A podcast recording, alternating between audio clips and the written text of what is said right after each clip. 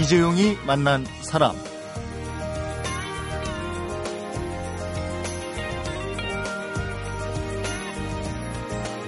애완동물을 2007년 동물보호법 개정 이후로 반려동물 이렇게 부르고 있는데요. 네, 이젠 애완이 아닌 반려, 함께 살아가는 가족과도 같다는 의미일 겁니다. 지난해 기준으로 우리나라 전체 가구의 약 20%가 해당이 되고요. 비례해서 반려동물 관련 시장 또한 해마다 급성장 중이라고 합니다. 아, 이런 시점에 잘못된 동물 치료가 당신의 반려동물을 병들게 한다. 이런 내용으로 책을 쓴 분이 있습니다. 동물병원이 알려주지 않는 30가지 비밀. 저자 허연회 작가와 함께 우리가 알아야 하는 반려동물에 관한 이야기 짚고 가보도록 하겠습니다.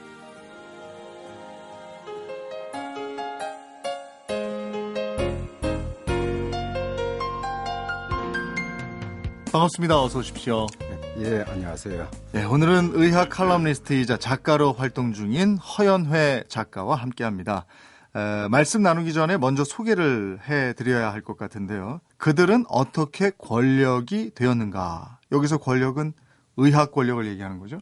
예, 예. 맞습니다. 병원에 가지 말아야 할 81가지 이유, 또 의사를 믿지 말아야 할 72가지 이유, 이런 현대의학에 관한 날카로운 견해를 피력한 책을 쓰신 분인데요.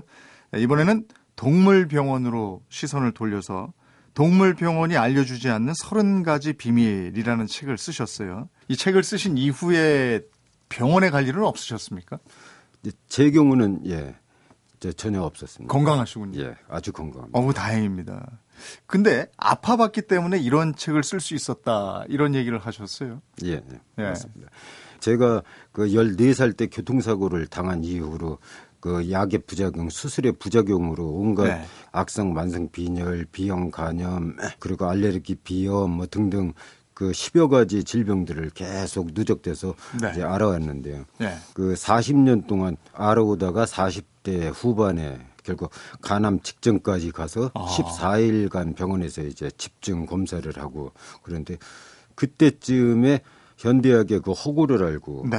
그리고 지금까지 알아왔던 모든 내용들이 약의 부작용이라는 사실을 알고 음. 바로 병원에서 퇴원했습니다. 네. 그리고 제가 내린 그 결론은 약하고 가공식품 중단 네. 딱그 두 가지만 그 취했는데 한 2, 3년이 지나면서 그 많던 질병들이 다 자연 치유력에 의해서 다 회복됐습니다. 아. 지금은 아주 건강합니다. 예. 근데 이런 쪽을 비판하려면 이런 쪽 일을 상당히 많이 알아야 될 텐데.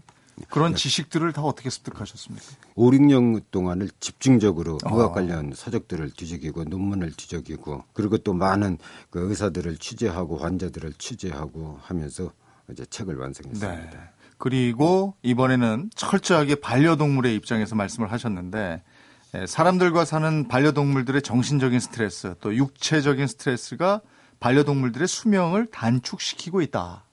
이렇게 표현하셨어요. 예, 반려동물의 입장에서는 인간과 삶을 함께하면서 공간의 폐쇄와 행동의 억압 등에서 오는 정신적 스트레스와 인간이 강제로 투여하는 약과 백신, 방사선, 생활용품 등에서 방출되는 합성 화학물질로 인한 육체적 스트레스를 심하게 겪고 있습니다. 네. 이 때문에 반려동물은 생애의 반 이상을 질병에 시달리며 자연에서 주어진 수명의 반으로 지금 단축되고 있는 어쨌든 상황입니다. 스트레스는 알겠는데 반려동물이 어디 아프니까 그 이제 그 기르는 입장에서는 병원에 데려가서 치료를 시킬 목적으로 이런 걸 투여하기도 하고 이런 것인데 그렇죠. 에, 여기에 표현은 반려동물의 수명이 야생 상태에 비해서 절반도 되지 않는다. 이게 사실입니까? 네, 반려동물은 그 사람보다 더 자연 치유력, 즉 네. 면역력이 더 강한 상태입니다. 네. 그 음. 주어진 그 삶을 충분히 건강하게 살 수 있는 상황인데 네. 반려인의 그 잘못된 그 상식으로 인해서 온갖 약 가공식품, 방사선 이런 그 독성 물질로 인해서 네. 오히려 각종 그 질병에 시달리고 있는 상태가 되죠. 그러면 이게 이제 반대 질문이 나올 수도 있습니다. 그러면 반려동물이 아파도 그러면은 그 동물병원에 데려가지 말고 그냥 둬야 되느냐? 여기에 대해서는 어떻게 생각하세요? 어, 예. 교통사고라든지 그런 응급 상황 이외에는 네. 만성 질병이라고 하는 각종 그 암, 관절염, 백내장, 심장 질환, 심부전증 이런 것들은 동물이 강하게 갖고 있는 그 면역력, 네. 다시 말해서 자연 치유력에 의해서 충분히 스스로 치료해낼 수 있습니다. 어, 그러면 그 작가님 의견은 어, 이런 것을 자꾸 병원에 데려감으로 해서 그 동물들의 면역력이 더 떨어지게 되고 그래서 오히려 더 수명이 단축된다. 그렇죠. 질병은 예. 점점 더 악화되고 예. 되고요. 그렇다면 그 야생에서 살 때하고 그 사람하고 살 때 수명이 어떻게 다른지 구체적으로 좀 말씀해 주실 수 있습니까? 예, 근데 그 소는 네. 그 야생에서 평균 60년을 삽니다. 네. 앵무새는 50년을, 네. 닭은 30년을, 그리고 개는 24년을, 고양이는 20년 이상을 네. 야생 상태에서 네. 그 주어진 수명을 다합니다. 그 그런데 그 사람이 집에서 키울 때 특히 건강하게 잘 키웠을 때 네. 가축은 평균 30 소는 평균 30년을, 어. 앵무새는 평균 20년을, 네. 닭은 10년, 음. 반려견이나 반려묘는 15년 정도밖에 살지 않습니다. 네. 더구나 대부분의 반려견, 반려묘는 그 10년도 넘기 지 못하는 경우가 아. 대부분이죠. 반은커녕 뭐 3분의 1도 못 사는. 예, 네. 맞습니다. 그렇다면 그 반려인 그러니까 반려동물을 키우는 사람들은 어떻게 해줘야 되는 거죠? 평소에 가능한 한 백신이나 네. 항생제, 아스피린, 방사선, 뭐 여러 가지 각종 수술, 네. 진통제 와 같은 일상적인 약을 더 중단하고요. 네. 그러니까 동물병원에서 행하는 그런 치료를 거부하고 네. 반려동물의 자연 치유력 에 의존해서 스스로 회복시킬 수 있도록 기회를 만들어주면 질병에서 벗어날 수 있습니다. 근데 기르는 입장에서는 이제 옆에서 보기에 막 아프니까 안타까우니까 뭐래도 해야 되겠으니까 내가 해줄 건 없으니까 병원에 데려가는 건데. 그렇죠. 그 행위 자체를 지금 하지 말라 이런 예. 말씀이라 예. 아마 기르고 있는 사람들 입장에서는 상당히 헷갈릴 수도 있을 것 같아요. 네. 사실 예를 들어서 어, 개나 고양이가 몸이 아플 때는 주인에게서부터 멀어져서 저 구석에 들어가서 아.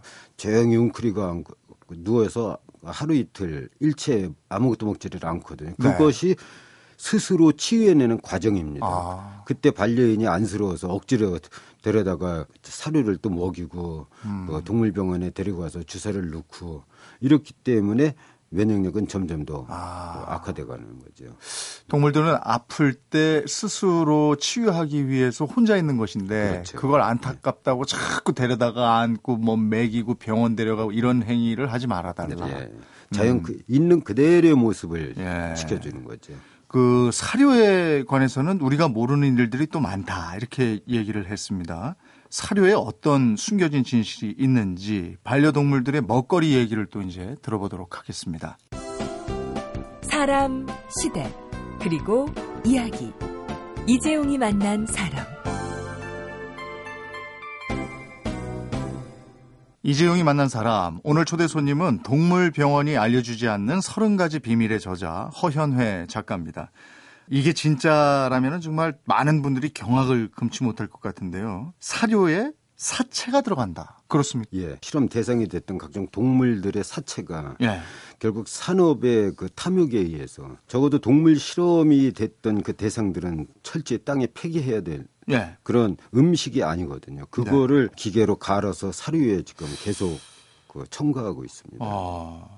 근데 이, 이, 이렇다면은 반려동물들에게는 정말 치명적인 질병 유발 원인이 될 것 같은데 규제 안 됩니까 이게? 사실 처음부터 이런 것들은 사전에 철저히 규제를 해야 됨에도 불구하고 네. 그 아무런 규제를 하지 않고 사후에 어떤 일이 발생했을 때 네. 그때 회수하겠다라는 게 네. 미국과 우리나라의 기본 정책입니다. 음. 그 여기 보니까요. 2002년 미국 국립동물관리협회가 발표한 통계인데요. 매년 1,300만 마리의 반려동물이 안락사를 당하는데 그 중에서 30%는 매장, 30%는 화장, 나머지 40% 그러니까 520만 마리는 동물 사료로 쓰인다. 근데 지난해 우리나라 동물 사료 중에서 75%가 미국에서 수입이 됐고 75%면은 이게 4분의 3 정도인데 이거 어떻게 해야 되겠습니까? 예. 가공 사료는 반려동물을 고통으로 몰고 가는 거짓 음식이기 때문에 이를 피하고 반려동물이 반려인이 먹을 수 있는 고기, 야채 등 생식을 제공하는 방법이 가장 현명합니다. 원래부터 반려동물은 그 생식을 하는 그런 동물이었거든요. 예전에는 왜 집에서 개 키울 때 예. 그 사람이 먹던 거 남으면 줬단 말이에요. 그렇죠. 근데 그것이 바로 요즘에는 생식입니다. 이제 그 사료가 워낙에 잘 나오니까 그 알로 된 거. 예, 예. 그걸 다 먹이고 사람이 먹던 건 안 먹이거든요. 찌꺼기라고. 그렇죠. 근데 그러면 안 된다는 말씀이신 그, 거네요. 그렇죠. 사람이 먹을 수 있는 네. 그 안전한 음식 그것이 개나 고양이에게 제공돼야 된다고 음. 생각합니다. 그 알약이나 가루, 반죽으로 되어 있는 네. 그런 사료에는 각종 합성 아. 물질, 심지어 안락사용 그 독극물까지도 검- 계속 검출되고 있고요. 그래서 저 그 인도에서 키우는 반려동물의 경우에 미국이나 우리나라에서 키우는 반려동물보다도 훨씬 건강하고 수명도 길다고 돼 있어요. 어, 예, 바로 인도라든지 또 유럽 도 그렇고요. 네. 인도나 유럽에서는 거의 생식을 위주로 합니다. 아, 어, 사- 사료를 제공하는 그런 경우는 아주 드물죠. 음. 따- 따라서 반려동물이 당연히 건강할 수밖에 없고. 음. 예전에는 그러니까 우리도 그랬던 거죠. 예, 맞습니다. 그래서 예전에는 우리나라에 있는 반려동물들도 더 수명이 길었었겠네요. 길었고 건강했고 네. 동물병원에 갈 일이 없었죠. 어, 별로 그. 없었고. 예. 예.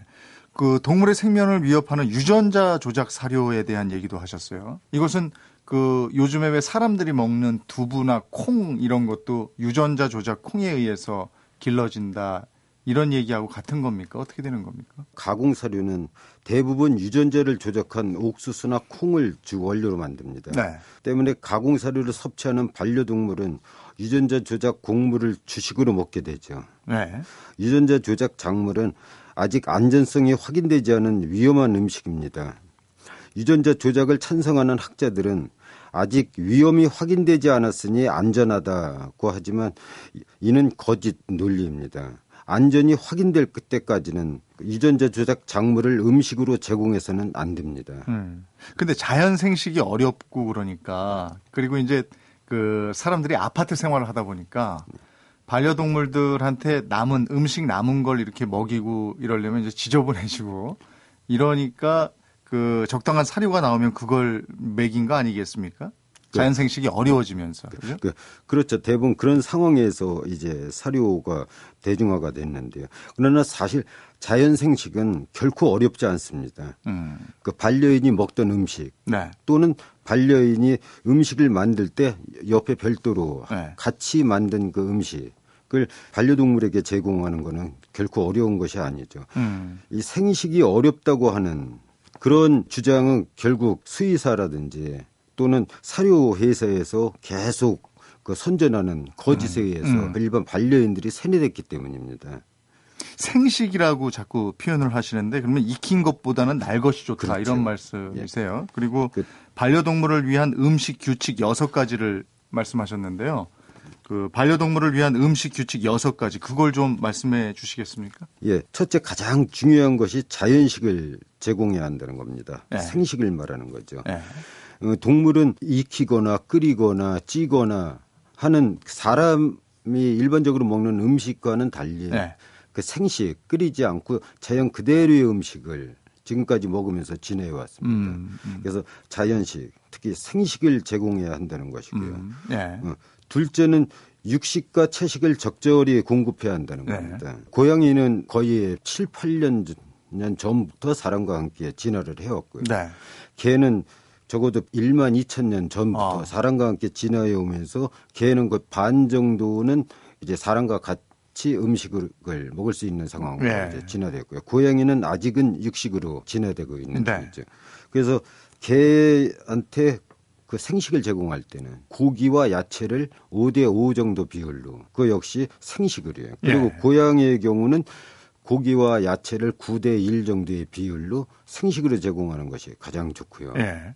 그세 번째 흔히 영양학 학회에서 발표하는 그 마그네슘 몇 그램, 칼슘 몇 그램, 단백질 몇 그램 이런 영양 분석표를 무시하시, 무시하는 게 주- 중요합니다. 음. 영양 분석표에 의지할 경우 반려인은 스트레스 받아서 결국 생식이 어렵다라는 그런 네. 결론을 내리게 되죠. 그러니까 영양이 골고루 저- 조화롭게 그 섞여져서 그 생산된다고 하는 사료에 의존하게 되는 거고요. 네. 그냥 일반 그 반려인이 먹을 수 있는 그런 적절한 조화를 이룬 상태의 생식을 제공하는 게 좋습니다. 네. 그리고 그 사람한테나 동물한테나 철저히 지금 현대 의학과 현대 수의학에서 그 금지시키고 있는 이 소금. 네. 소금은 생명체에 절대적으로 중요한 특히 면역력을 회복시키는 데 있어서는 가장 필요한 예. 성분 중의 하나입니다. 네. 그이 소금을 적절히 섭취시키는 게 음. 반려동물을 건강하게 키우는데 중요한 요소입니다. 음식에 들어간 걸로 부족하다는 말씀이십니까? 그러니까 음식을 게 적절하게 섭취를 네. 공급을 해야 된다는 네. 거죠. 싱겁지 않게 네. 음식을 만들 필요가 네. 있다는 거죠. 생식 위주라고 말씀하시니까 거기에 섞어줘라. 소- 소금을 예, 예, 예. 섞어줘. 그 그리고 그 질병이 있는 반려동물들 약간의 어떤 그 면역력이 약해졌다든지 네. 이런 경우에 천연 효소를 하루 한 번씩 공급해 주면 그 면역력이 회복되면서 쉽게 아, 건강해질 수 있습니다. 음. 특히 이 효소는 요즘 전 세계에서 크게 그 성장하고 있기 때문에 네. 천연 효소는 주변에서 쉽게 구할 수 있거든요. 음, 음. 그리고 또 중요한 게 마늘, 생강, 그리고 햇빛 이거를 사람한테도 특히 중요하고요. 음. 반려동물한테도 역시 꼭 중요합니다. 음. 마늘, 생강, 햇빛을 음. 그 자주 공급해 주는 게 아주 음. 중요하다고. 그거는 이제 같이 산책해 주면 되고 마늘 생강은 어, 우리나라의 경우에는 사람이 먹는 음식을 주면은 자연히 거기 다 들어가 있죠. 포함돼 있죠. 예. 소금도 마찬가지인 예, 거고요. 생강도 예. 마찬가지고. 예. 지금 얘기를 들으면서 또 하나 궁금한 것이 혹시 반려동물과 함께 생활하고 계십니까? 저는 어떤 형태로도 네. 반려동물을 자연의 수명까지 건강하게 양육시킬 자신이 없습니다. 예. 예, 사료와 약을 피한다 해도 바깥 공기보다 50배 이상 오염된 실내 공기는 피할 수 없어요. 예. 양육 자체가 학대라고 생각하기 때문에 아. 저는 반려동물은 키우지 않습니다. 어쨌든 그런 이유로 키우지 않고 계시지만은 혹시 듣는 분들이 애 키우지도 않으면서 이렇게 얘기할 수 있는데 그 부분은 어떻게? 꼭 자녀를 키워본 사람만이 예. 그 자녀를 키우는 의학에 대해서 많이 안다고 그렇게 주장할 수 없듯이 예. 중요한 거는 얼마나 이 부분에 대해서 관심을 뒀냐라는 것이 중요하다고 생각합니다. 자, 지금 쭉 얘기를 들으면서 반려동물하고 함께 생활하시는 분들은 한숨을 좀 쉬셨을 것 같은데 예, 사실 사료라는 편리함이 반려동물의 급증에 참 많은 영향을 끼친 것 같거든요. 그렇죠. 예, 이번에는 동물 병원 가기 전에 알아야 할 것들이 있다고 해서 그 얘기를 좀 들어보도록 하겠습니다.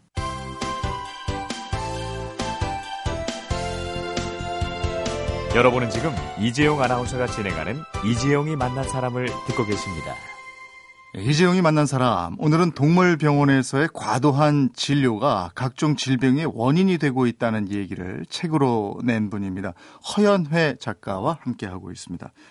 어, 어떻게 알고 가야 할까요? 동물병원 가기 전에 이게 이제 그 같은 병원인데도 병원비도 다 다르고 그리고 어, 동물들의 치료비는 어떻게 책정이 된 건지도 궁금하고요.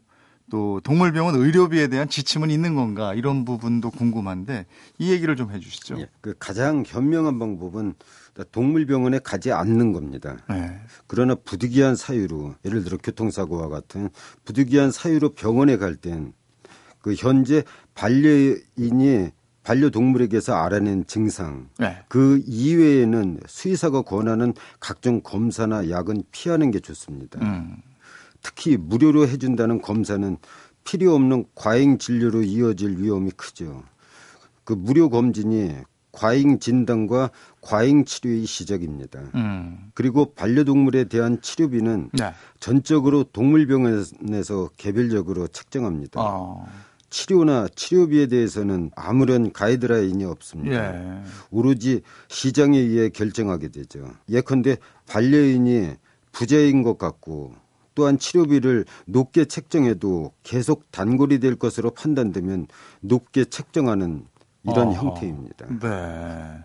이게 뭐 얼마를 받아라 이렇게 규정된 게 없다는 말씀이신 거예요? 예, 아무런 규제가 없습니다. 아하. 그러니까 사람 보고 판단해서 받는다. 그렇죠.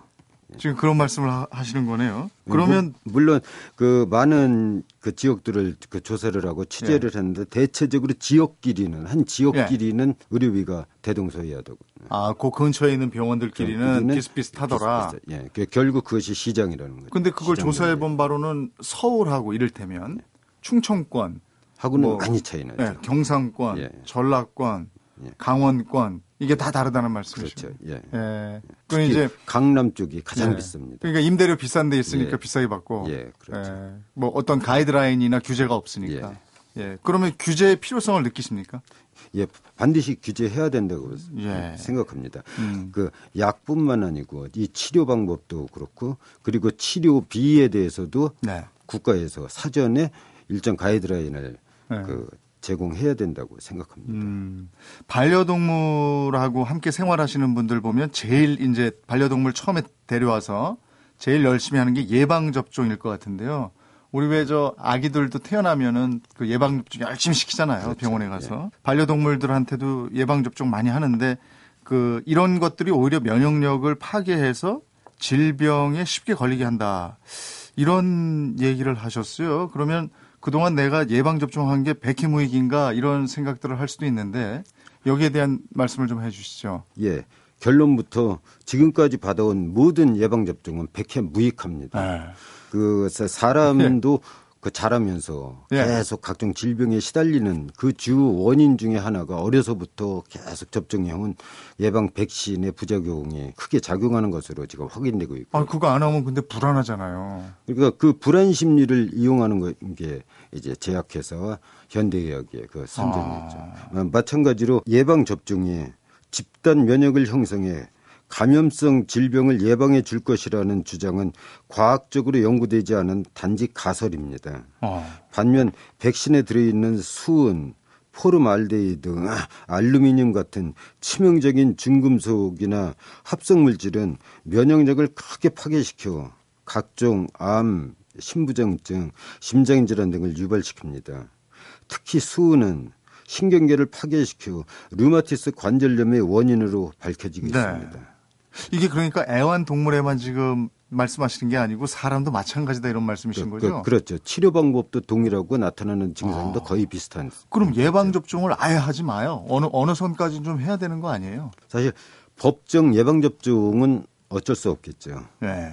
어, 반려인의 의무니까요. 네. 그 외에 모든 예방 접종은 피하는 게 현명합니다. 병원에서 이거 해라 저거 해라 하는 건 다 할 필요 없다. 그렇죠. 법적으로 정해져 있는 예방 접종 정도는. 그것은 의무니까 어쩔 아. 수 없- 피할 방법이 없는 거죠. 근데 사실은 그것도 피할 수 있다면 피하는 게아 좋습니다. 그렇게 생각하시는 예. 거예요. 예. 그 다음에 이제 고양이 얘기에는 고양이 발톱 제거는 비윤리적 행위다 이렇게 얘기하셨어요. 그 고양이 발톱은 뼈와 신경에 연결되어 있기 때문에 아. 이를 제거하면 운동신경이 크게 무너져 제대로 균형을 잡지 못해 늘 불안해합니다. 음. 이 때문에 결국 그 발톱이 잘린 고양이는 우울증에 걸려 반려인을 피하게 되죠. 아. 커튼을 찢는 일을 막기 위해 발톱을 제거하는 일은 사랑이 아니라 폭력입니다. 음. 이런 걸 각오하지 않고서는 그러면 그 반려동물 고양이를 키워서는 안 된다. 그렇죠. 예. 네. 예. 그리고 발 고양이에 대한 훈련을 통해서 네. 충분히 커튼이나 이불 찢는 행위는 막을 수가 어, 있습니다. 하지 마 이렇게 예. 훈련을 시킵니까? 시키면 예, 어허. 다 됩니다. 그 올해 1월 1일부터 시행이 되고 있죠. 반려동물 등록제. 이것도 문제가 있다 이렇게 하셨는데 내장형 칩이 건강에 치명적이다. 이거 어, 이건 어떻습니까? 뭐 아니다는 얘기도 있고 뭐 그렇다는 얘기도 있고 논란이 있는 것 같은데요. 예. 그 내장형 칩에 들어있는 플라스틱과 금속으로 된 칩이 안전할 수는 없겠죠. 네. 플라스틱에서는 발암 물질인 비스페놀 A가 흘러나와 네. 호르몬을 교란시키고 음. 금속에서는 자기장이 나와 혈관과 신경, 근육, 신장, 심장 등을 교란시킵니다. 네. 칩이 안전하다는 주장은 거짓 연구입니다. 상품을 팔고 환자를 대량으로 만들어내기 위한 거짓 선전이죠. 그 외국은 어떻습니까, 그러면? 예, 외국도 대부분 지금 미국과 우리나라만 남아 있는 상태고. 우리나라가 내장형 칩이 지금 급증하고 있는 상태고요. 네. 미국이 지금까지 계속 내장형 칩을 권장하는 게 대세였는데 네. 지금은 서서히 서서히 그 사라지고 있습니다. 근데 사라지는데 우리는 뒤늦게 하고 있다. 그렇죠. 어, 해서는 안 된다 이런 예, 말씀. 예, 결국 미국에서 남아 있는 그리고 중국이라든지 이런 데서 남아 있거나 생산된 그 재고품을 우리나라에서 쓴다, 동물들한테 이런. 예, 근데 이거 대안은 있을까요? 거죠. 대안은 외장형 칩으로 얼마든지 네. 아, 외장형. 예, 100% 해결되지는 않지만 사실 네. 어떤 경우도 100% 해결될 할 수 있는 방법은 없거든요. 네. 좀 미약하지만 차라리 외장형이 안전하다는 거죠. 네. 그 동물병원이 알려주지 않는 서른 가지 비밀 이걸 다 다룰 수가 없어서 일단 사료에 숨겨진 비밀하고 동물병원에 가기 전에 알고 가야 하는 점 여기에 대해서만 지금 얘기를 나눠봤습니다. 반려동물과 함께 생활하고 계신 분들에게 오늘 기왕에 나오신 발걸음이니까 요 얘기는 내가 지금 못했다. 꼭 요 얘기는 하고 가야 되겠다 하시는 게 있으면 한 말씀 해주시죠. 네, 반려동물도 사람과 같이 45억 년을 자연을 이용해 진화해온 생명체입니다. 네. 생명체를 건강하게 키우기 위해서는 자연의 방법으로 키워야 합니다. 약이나 방사선, 가공사료, 샴푸, 진드기 제거제 등은 자연물질이 아니라 독극물인 합성 화학물질입니다. 독극물인 약, 백신, 방사선, 가공사료 등을 피하고 생식, 햇빛, 소금 등을 이용해 면역력을 높일 수 있도록 자연의 방법대로 양육해야 합니다. 사랑스러운 자녀인 반려동물을 건강하게 키울 수 있습니다. 그리고 시멘트와 페인트, 접착제 등으로 지어진 건물의 실내 오염도 심각합니다.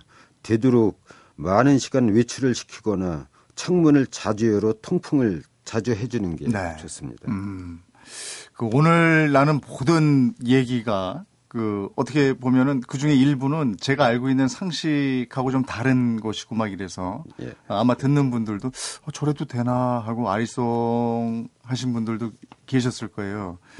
예, 사실 그, 예. 그 새로운 진실, 예. 특히 숨겨졌던 진실을 접할 때는 누구나 그런 충격을 네. 처음에는 받게 되죠. 음. 근데 이제 여러 가지 얘기를 했지만 그 중에서 이제 우리가 하지 못한 얘기 중요한 게 그 아까 반려동물 얘기하면서 그게 죽여져서 사료를 쓰이고 이런 얘기 하셨잖아요. 예. 근데 반려동물을 키우는 입장에서는 버리지 않는 게 상당히 중요하지 않을까 싶기도 하고요. 예, 맞습니다. 예. 우리의 경우에 해마다 8만여 마리가 길거리에 버려지거나 주인을 잃고 헤매고요.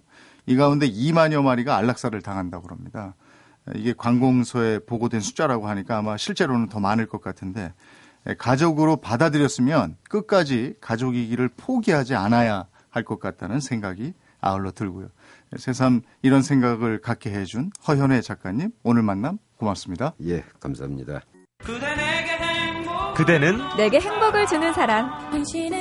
당신은 사랑받기 위해 태어난 사람.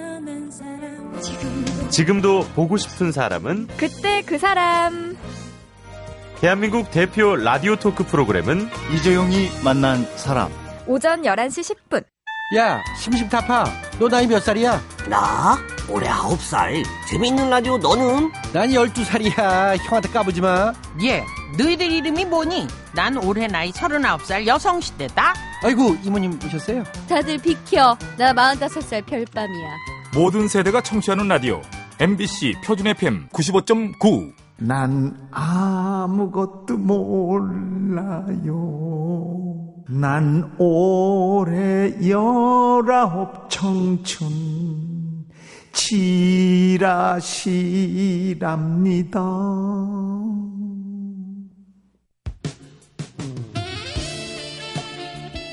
이재용이 만난 사람 오늘은 잘못된 동물 치료가 당신의 반려동물을 병들게 한다. 동물 병원이 알려주지 않는 30가지 비밀의 저자 허연회 작가를 만나봤습니다. 국가의 위대함과 도덕적 수준은 그 나라에서 동물이 어떻게 취급되는지에 따라 판단할 수 있다. 허현회 작가 책에 이런 간디의 말이 실려 있는데요. 이 말을 이젠 우리 모두의 가슴에 실었으면 합니다. 이재용이 만난 사람 오늘은 조지 마이클의 Careless Whisper 들으면서 인사드리겠습니다. 내일 뵙겠습니다. 고맙습니다.